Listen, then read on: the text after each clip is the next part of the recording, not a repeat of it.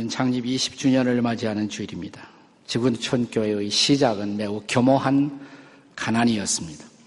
1993년 11월 14일 65명의 새로운 교회를 열망하는 사람들이 수지 동천동 성경 스매트 강당에 함께 모였습니다.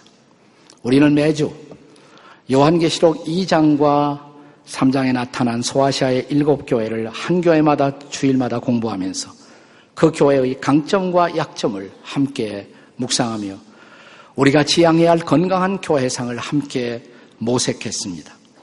그리고 93년이 저물어가는 마지막 날, 93년 12월 31일, 그리고 94년 1월 1일 원단 수련을 가지면서 우리가 시작할 새로운 교회에 대한 성령의 기름 부으심을 함께 기도했습니다.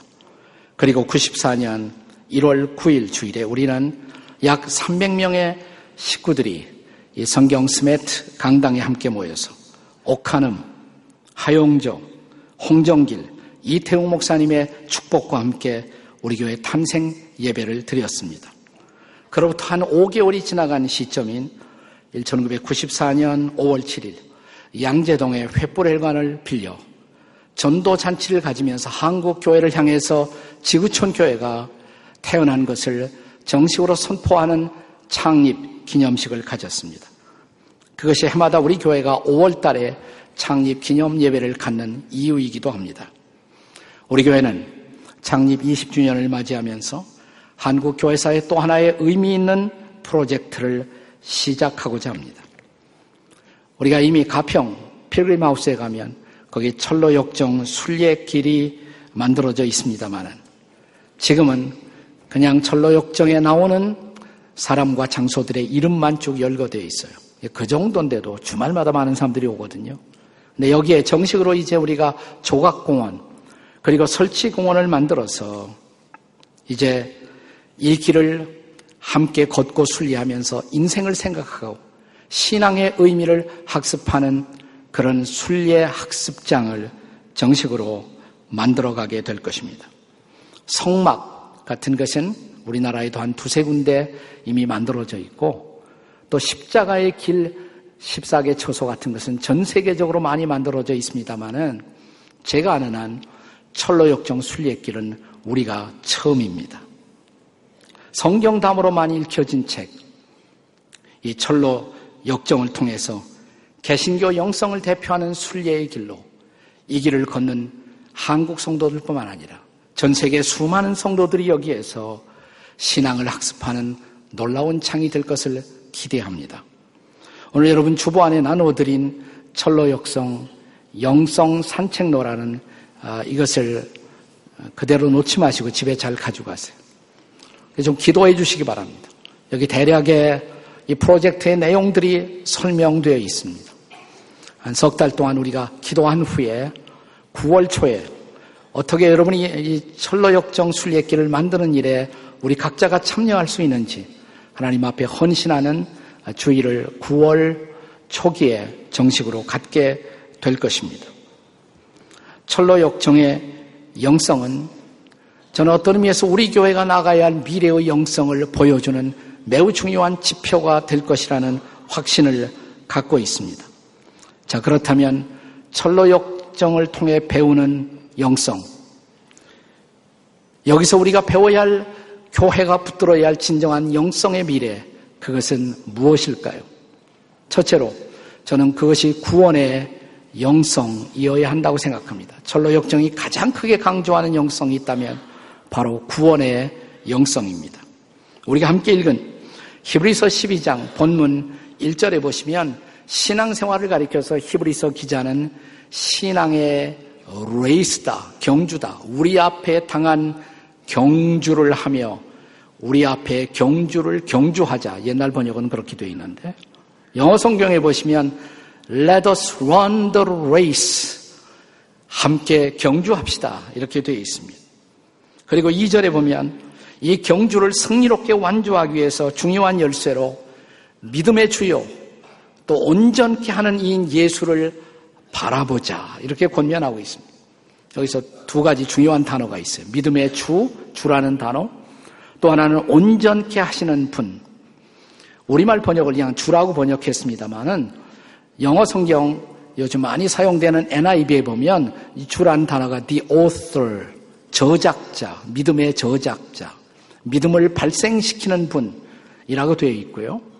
그 다음에 온전케 하시는 분, 이 단어는 영어 성경엔 주로 perfecter, 네, 완성시켜 주시는 분, 이렇게 번역되어 있습니다. 자, 처음 나오는 단어, 믿음의 주라는 단어를 본래 히라보 원문에서는 알케이고스라는 단어로 되어 있습니다. 문자 그대로 번역하면 처음 원인이 되시는 분이다. 내가 신앙을 갖게 된 원인이 되는 분. 그러니까 신앙의 경주는 예수님 만나고 나서 신앙의 경주를 시작하는 거예요. 그리고 예수님과 함께 우리는 신앙의 경주를 완성하게 될 것입니다. 다시 말하면 예수님이 내 믿음의 처음과 마지막이시며 우리들의 믿음의 알파와 오메가가 되신다는 것을 선언하는 것입니다. 우리가 그 예수님을 구주와 주님으로 영접하고 믿는 순간 우리에게 경험되는 가장 놀라운 사건을 성경은 구원이라고 부르는 것입니다. 성경의 가장 위대한 약속, 사도행전 16장 31절에 보시면 주 예수를 믿으라. 그리하면 너와 내 집이 뭐예요? 구원을 받으리라. 라고 약속하고 있습니다. 이것은 성경의 가장 위대한 약속입니다. 저는 최근에 우리 국내에 일어나고 있는 이 세월호 비극의 사건이 우리 민족에 끼친 가장 가슴 아픈 사건. 무엇보다 그 첫째는 304명의 젊은 생명들의 희생이라고 말할 수가 있겠지만 또 하나 비극이 있어요. 또 하나, 그건 못지않은 커다란 해악과 비극이 있었다면 성경이 강조하는 영광스러운 구원의 진리를 웃음거리로 만들어버리고 말았다는 사건입니다. 여러분, 구원파가 구원을 강조한 것은 잘못이 아니에요. 그 구원을 잘못 강조한 것, 그리고 구원의 의미를 잘못 전달한 것, 그것이 문제일 따름입니다. 우리는 보통 믿음으로 구원받는다는 말씀을 잘 알고 있습니다. 구원파에서는 그 믿음을 예수님에 대한 인격적인 신뢰라기보다도 구원파식의 특별한 깨달음, 그들 나름대로 경험하는 그들이 요구하고 있는 어떤 경험을 했을 때 그 깨달음을 통해서 비로소 구원받는다는 강조를 했고, 따라서 그런 구원은 자기들의 그 단체를 벗어난 세계에서는 도저히 경험할 수 없는 것이라고 마치 구원을 독점한 것처럼 가르쳐 온 것. 이게 문제였단 말이죠. 거기다 이 구원파 사건 때문에 제일 손해본 것이 침례교회들입니다. 뭐냐면 침례교회라고 간판을 쓴단 말이죠. 네. 그런데 본래 유병원 씨의 장원, 장인 되시는 그 권신찬 목사께서 이 구원파를 시작한 창설자인데 그분은 장로의 신학대학 출신이고 장로교 목사님이세요. 구원파에 누구도 침례교 신학에서 공부한 사람이 없습니다. 어쩌다고 침례라는 간판을 붙였는지 모르겠어요. 그건 전적인 도용입니다, 도용. 네.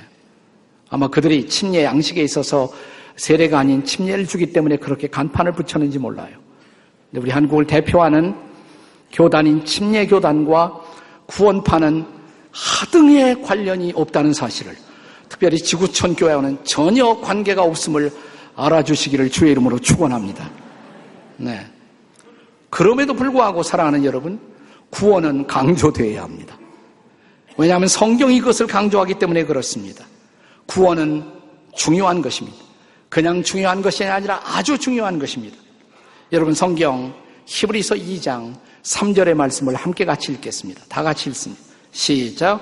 우리가 이같이 큰 구원을 등한히 여기면 어찌 그 보응을 피하리요. 여기 큰 구원이라는 단어가 영어 성경에 보시면 great salvation 이렇게 되어 있어요. great salvation. 구원은 위대한 구원이다 이 말이에요. 위대한 구원. 이 위대한 구원을 등한히 여긴다면 어찌 하나님의 보응, 하나님의 진노를 피할 수가 있겠느냐? 구원은 아주 중요한 것입니다. 저는 철로 역정이, 저한 번연의 철로 역정이 제시하는 가장 중요한 교리적 화두가 있다면 그것이 바로 구원론이라는 사실을 기억할 필요가 있습니다. 철로역정 읽어보셨어요? 철로역정이 딱 열려지면 시작되면 이런 모습이 나옵니다. 주인공이 누더기, 남루한 누더기 옷을 입고 책 한 권을 들고 등에는 무거운 짐을 지고 신음처럼 이렇게 부르짖습니다. 내가 어찌 알고 우리가 어찌 알고 성경 읽다가 내 죄 문제를 깨닫고 인간의 중요한 실존인 죄 문제를 깨닫고 어떻게 이 죄 속에서 내가 구원될 수 있을 것인가라는 부르짖음으로 이런 구도의 신음으로 철로 역정의 스토리는 시작되는 것입니다. 이때 이제 전도자가 등장해요. 전도자가 이 주인공인 순례자 크리스찬을 안내하죠. 빛을 따라가라고. 저기 좁은 문이 있다고. 좁은 문을 통과합니다. 통과했더니 십자가 언덕에 도달합니다. 그 십자가 언덕에 도달했을 때 천사 셋이 등장해요. 이 한 천사가 순례자 크리스찬을 향해서 이렇게 말합니다. 내 죄가 사함을 받았느니라. 두 번째 천사가 등장해요. 그는 그 남루한 누더기 같은 옷을 입히고 그 다음에 아, 벗기고 입히는 게 아니라 그리고 새로운 옷을 입혀줍니다. 그리고 세 번째 천사가 이 사람의 이마에다가 도장을 찍습니다. 그 순간 자기가 등에 지고 온 모든 짐들이 다 떨어져 나가요. 그것이 바로 구원이에요. 구원. 구원은 우리가 십자가를 통해서 십자가에서 우리의 죄를 짊어지고 보혈을 흘리신 예수 그리스도, 사흘 만에 부활하신 그리스도를 믿는 순간 우리가 죄 사함을 받을 뿐만 아니라 의롭담을 얻고 성령으로 말미암아 하나님의 자녀로 인침을 받는 것, 그리고 우리의 모든 죄에서부터 자유함을 얻는 것, 이것이 바로 구원의 본질인 것입니다. 그것이 바로 구원의 영성인 것입니다. 사랑하는 여러분, 우리 교회는 탄생 창립 초기부터 이 구원의 중요한 교리를 매우 중요하게 강조해 왔습니다. 사실 사람들이 왜 구원파에 빠진 줄 아세요? 구원을 강조하지 않았기 때문에 그래요. 기존 교회에서 구원에 대한 확신을 얻지 못하기 때문에 그런 어, 잘못된 그 집단 속에 빠져 들어가는 것입니다. 그렇습니다. 지금까지 우리는 무엇보다 이 구원의 교리를 강조해 왔습니다. 여러분이 지구촌 교인으로 등록하면 제일 먼저 들어가는 성경 공부반 이름이 바로 뭐예요? 뭐 대답 못하는 사람도 있네. 그, 그 사람들이 다 구원파의 먹이가 되는 거예요. 네. 네 새 생명반이에요. 이 새 생명반의 가장 중요한 가르침이 바로 뭐예요? 구원론이에요. 구원론. 이 새 생명반을 통해서 구원의 확신을 얻게 하는 것입니다. 구원은 신앙의 기초입니다. 가장 중요한 근본입니다. 나는 우리 교회가 이 구원론을 강조해 온 것을 자랑스럽게 생각합니다. 나는 우리 교회 미래 동안 지구촌 교회가 존속하는 한 이 구원의 영광스러운 교리가 투명하게 그리고 확실하고 밝게 계속 선포되는 교회가 될 수 있기를 주의 이름으로 축원합니다. 철로 역성의 첫 번째 영성, 구원의 영성이에요. 두 번째 영성, 철로 역정이 강조하는 두 번째 영성이 있다면 그것이 바로 성화의 영성입니다. 저는 이미 우리 인생 순례의 길에서 우리가 경험할 수 있는 가장 위대한 사건이 뭐냐? 예수님을 만나 그 예수님을 구주와 주님으로 영접하고 그를 믿는 것. 그것이 바로 구원의 체험이에요. 구원의 체험.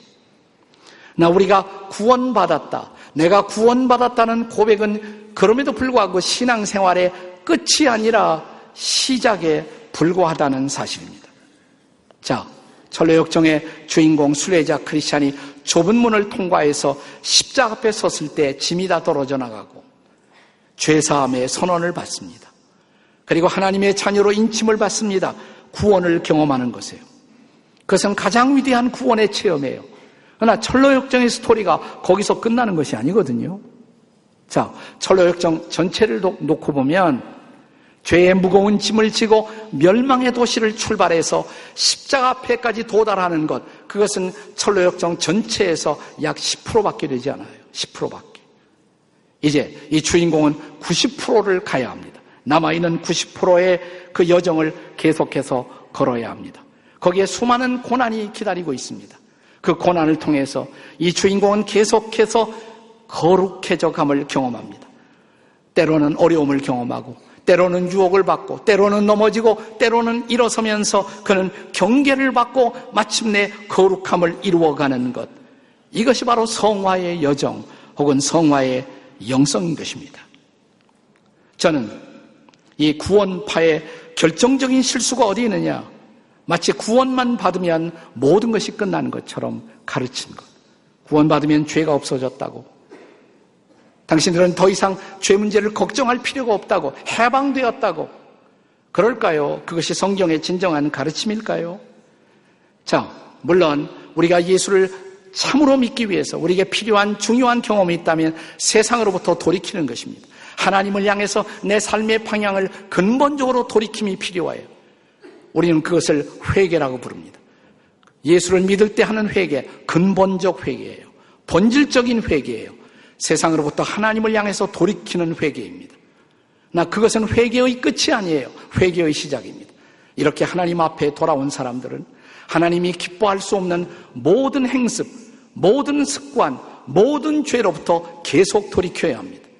우리가 첫 번째 회개를 했다는 것은 우리가 앞으로 해야 할 수많은 회개의 시작에 불과하다는 것이에요. 근데 구원파는 한 번 회개밖에 가르치지 않아요. 한 번 회개하면 다 끝났다는 것입니다. 그러니까 이제 구원받은 사람으로서 아무렇게도 살아도 괜찮을 것 같은 가르침. 이것이 바로 세월호라는 창극을 낳은 것입니다.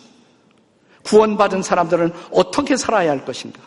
직장에서 일터에서 어떤 모습으로 살 것인가? 어떻게 우리는 이웃을 사랑하고 섬길 것인가? 그리고 하나님이 내게 주신 돈을 어떻게 정직하고 바르게 사용할 것인가? 이것에 대한 치열한 가르침이 구원파 속에는 일체 없었다는 것입니다.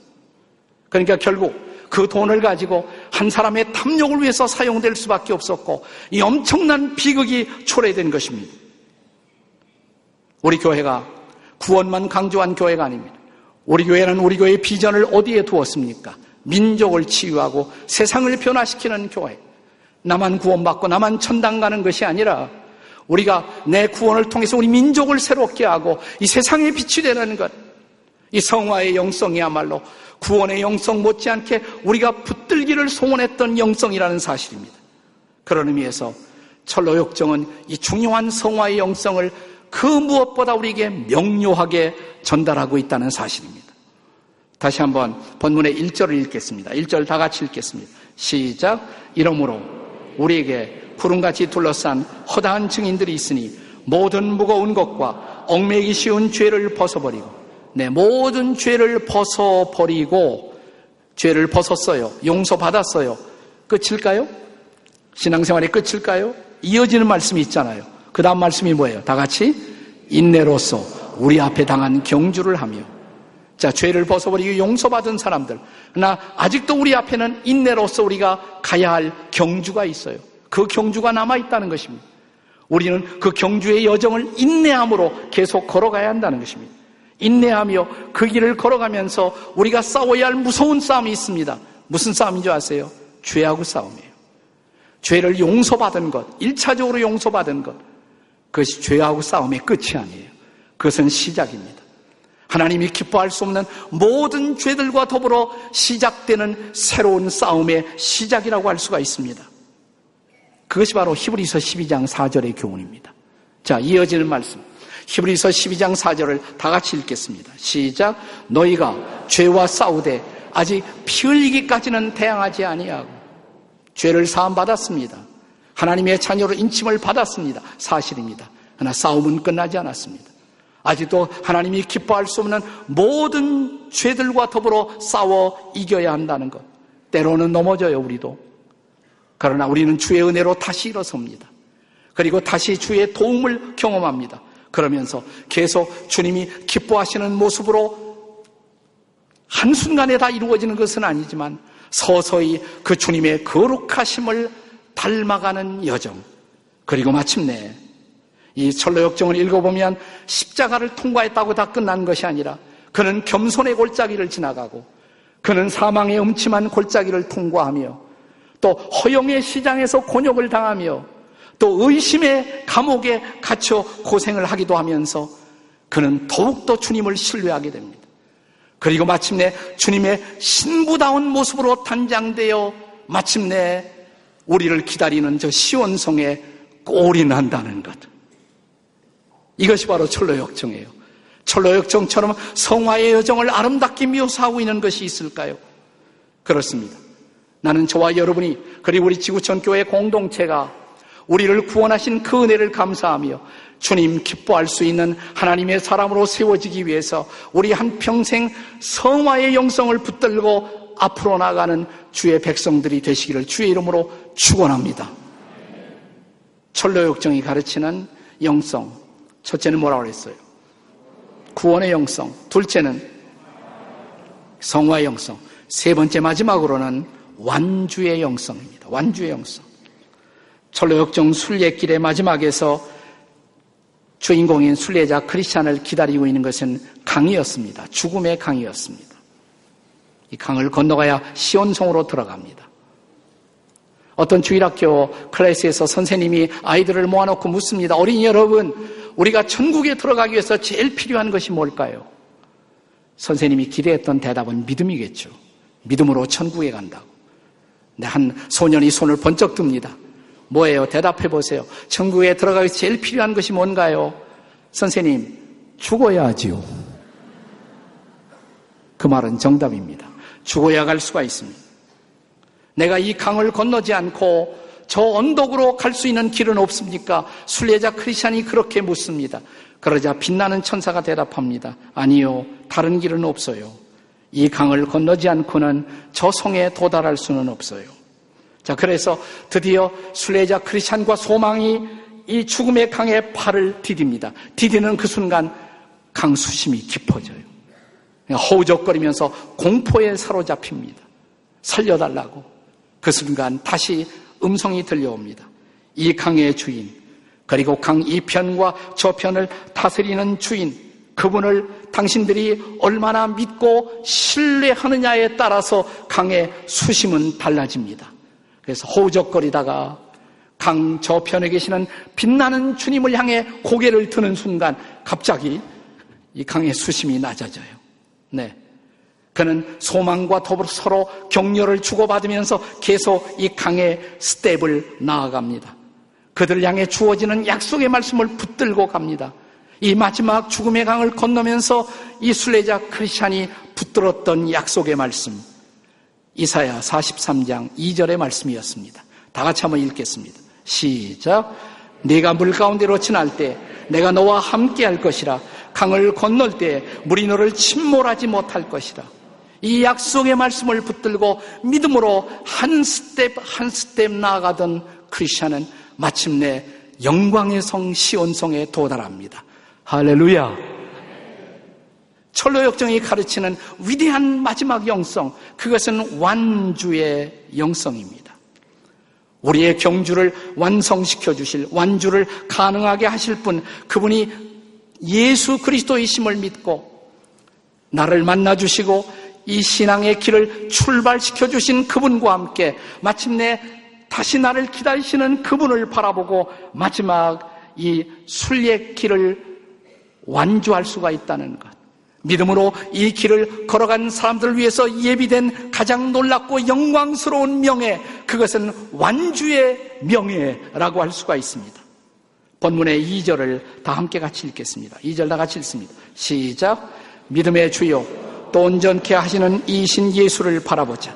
그는 그 앞에 있는 기쁨을 위하여 십자가를 참으사 부끄러움을 개의치 아니하시더니 하나님 보좌 우편에 앉으셨느니라. 예수님은 우리 신앙의 출발이고 마지막일 뿐만 아니라 신앙의 모델이 되십니다. 그분도 이 땅에서 많은 고난을 겪으셨습니다. 십자가를 참으셨습니다. 부끄러움도 당하셨습니다. 그러나 그 앞에 그를 기다리고 있는 기쁨을 위하여 이 모든 것을 참아냈을 때 그분은 마침내 하나님 우편에 앉으셨습니다. 우리가 그분을 바라보고 그분을 신뢰하고 이 길을 걷는다면 우리도 마침내 그리스도와 함께 하나님 보좌 우편에 앉을 것을 믿으시기 바랍니다. 이것이 바로 완주의 명예, 완주의 언어, 완주의 영광인 것입니다. 그날을 사모하십니까? 그날을 기다리십니까? 여러분에게 완주의 명, 명예와 영광이 주어지기를 주의 이름으로 축원합니다. 오늘날 이 세상에서는 한 해 동안도 수많은 마라톤 경주가 여기저기서 벌어집니다. 근데 그 중에 가장 많은 사람들을 끌어모으고 있는 그리고 비교적 역사가 가장 오래된 아주 특이한 마라톤이 있습니다. 뉴욕 마라톤이에요. 뉴욕 마라톤. 뉴욕 마라톤은 일찍이 프로페셔널한 마라톤 선수뿐만 아니라 일반 보통 사람들도 마라톤에 참여할 수 있는 기회를 다 주었어요. 뿐만 아니라 뉴욕 마라톤은 장애인들까지도 마라톤에 참여할 수 있는 기회를 제일 먼저 베풀었던 마라톤이었습니다. 그러니까 한번 시작되면 4만 명 이상, 때로 5만 명 이상이 참여해요. 수년 전, 여러 해 전, 뉴욕 주립대학에 재학 중인 닌다라는 이름의 여대생이 그녀는 클러치를 짚고 다리를 저는 장애인 여, 대생이었습니다 근데 뉴욕 마라톤에 신청을 하는 거예요.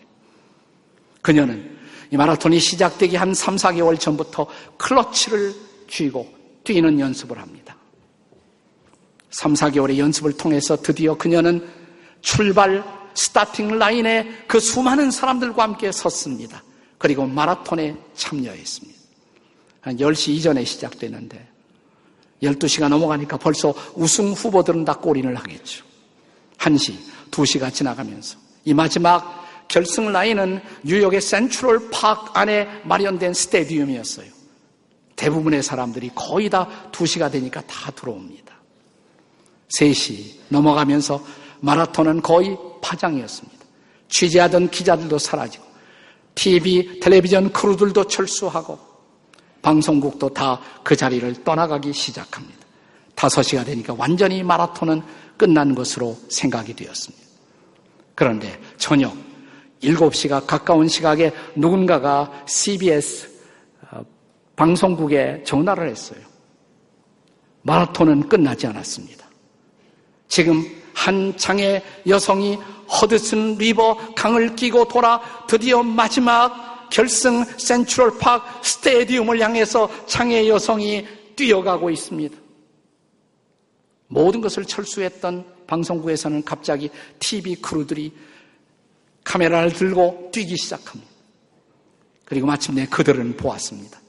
다리를 절름거리는 한 여인이 클러치를 들고 마침내 결승 라인에 골이 나는 감동적인 장면을 볼 수가 있었습니다.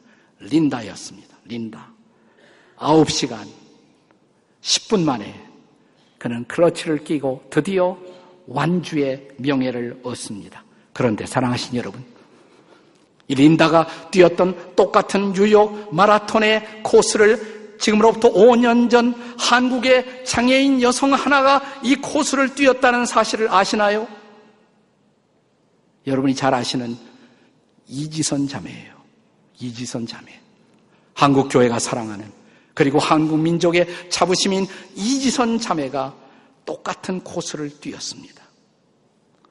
교통사고로 이 화상을 입은 이 자매는 뛸 수가 없는 자매예요. 아직도 많이 치료가 되었지만 아직도 그렇습니다. 그럼에도 불구하고 여기에 도전한 이지선 자매는 이 한국의 딸, 한국 교회가 나오는 아름다운 신앙인 이 이지선 자매는 7시간 22분 만에 이 코스를 완주하고 메달을 걸었습니다. 완주 메달을 걸었습니다. 나는 이 완주 메달이 1등보다 더 귀한 메달이라고 생각합니다. 그렇지 않습니까, 여러분? 네. 그녀는 이렇게 말합니다. 나는 얼마나 이것을 자주 포기하고 싶었는지 중간에. 나, 나를 바라보고 있을 수많은 사람들, 한국의 성도들, 그리고 수많은 한 장애인들에게 내가 희망이 되기 위해서 나는 이를 악물고 걸었다고 뛰었다고, 그리고 완주했다고. 린다가 할 수 있었다면, 지선 자매가 할 수 있었다면, 여러분도 할 수가 있습니다. 나는 지구촌 교회가 탄생 초기부터 한국에서 제일 많은 사람들이 모이는 1등 교회가 되기를 원했던 마음은 없습니다. 나는 지구촌 교회가 한국 땅의 수많은 교회들 가운데서 가장 아름다운 건물을 가진 교회가 되기를 소원해 본 적도 없습니다. 그러나 탄생 초기부터 지금까지 줄기찬 내 마음의 소원, 우리 교회를 통해서 복음을 듣고 구원의 확신을 가진 성도들이 한 사람도 낙오되지 아니하고 중간에서 떨어지지 아니하고 그들 모두가 마침내 하나님 나라에 드디어 완주하고 입성하는 그런 아름다운 성도들의 공동체를 보는 것. 이것은 저의 변함없는 소원이었습니다. 사랑하는 여러분, 완주하십시오. 그것은 우리 하나님의 거룩한 기대이기도 합니다. 마침내 주님 앞에 서서 내가 1등은 아니어도 2등은 아니어도 내가 포기하고 싶었던 수많은 순간이 있어도 나는 마침내 주님을 바라보고 주님을 붙들고 완주할 수 있었다고. 그리고 주님이 우리에게 건네주시는 완주의 메달과 명예를 누리는 저와 여러분, 그리고 우리 공동체가 되시기를 주의 이름으로 축원합니다. 기도하시겠습니다.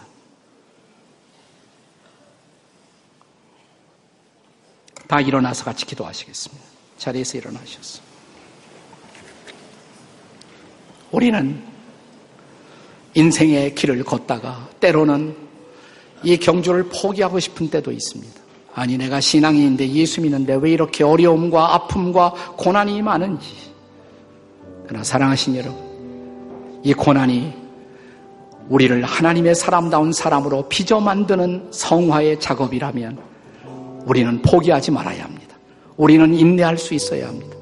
하나님, 때로는 나도 포기하고 싶었어요. 그러나 오늘 말씀을 듣고 받았던 것처럼 이제 포기하지 않겠어요. 일어날 것입니다. 다시 걸을 것입니다. 다시 달릴 것입니다. 포기하지 않겠습니다. 주님 우리를 도와 주시옵소서. 우리 다 함께 통성으로 같이 기도하시겠습니다. 기도하십시다. 자비로우신 아버지 하나님 감사합니다. 우리를 여기까지 인도하신 주님. 우리가 마침내 주님 앞에 서서 완주의 거룩한 명예와 영광을 얻을 때까지 다시 일어나 걷게 해 주시옵소서. 다시 일어나 달리게 도와 주시옵소서. 린다가 할 수 있었다면, 시선자매가 할 수 있었다면, 우리도 할 수가 있겠사오니, 갈 수 있도록 도와 주시옵. 지금 포기하고 싶은 분이 계십니까? 주님 도와주시옵소서. 인내하게 도와주시옵소서. 이 고난 속에 나를 만드시는 하나님의 손길을 붙들게 도와 주시옵소서. 빛나는 모습으로 주 앞에 서서 마침내 완주의 명예를 영광을 누릴 수 있도록 도와 주시옵소서. 예수님의 이름으로 기도합니다. 아멘. 마지막 찬양 저 멀리 뵈는 나의 시원송.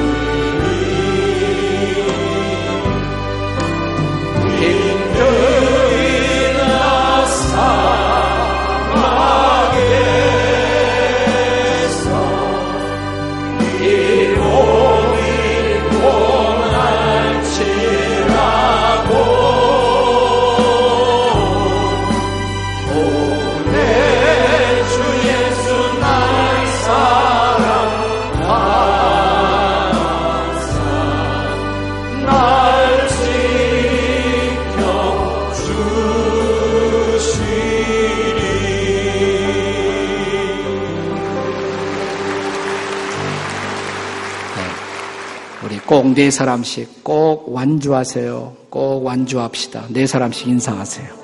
꼭 완주하세요. 완주합시다. 기도하시겠습니다. 이제는 우리 주 믿음의 주여 온전케 하는 이신 주 예수 그리스도의 구원의 은혜와 독생자를 주신 하나님 아버지의 한결같은 사랑과 우리가 넘어질 때마다 일으켜 세우시고 그리고 그 주님을 보게 하시고 그리고 다시 달리게 하시는 성령의 은혜가 오늘도 이 말씀을 받고 다시 삶의 광야에서 일어나 나머지 인생의 여정을 거룩한 성화의 결단으로 그리고 완주의 결심으로 달리게 하시는 성령의 은혜가 20주년을 맞이하는 우리 공동체와 이 공동체에 속한 모든 성도들 가운데 그리고 한국교회 가운데 성령의 은혜가 함께 해 주시기를 간절히 축원하옵나이다. 아멘.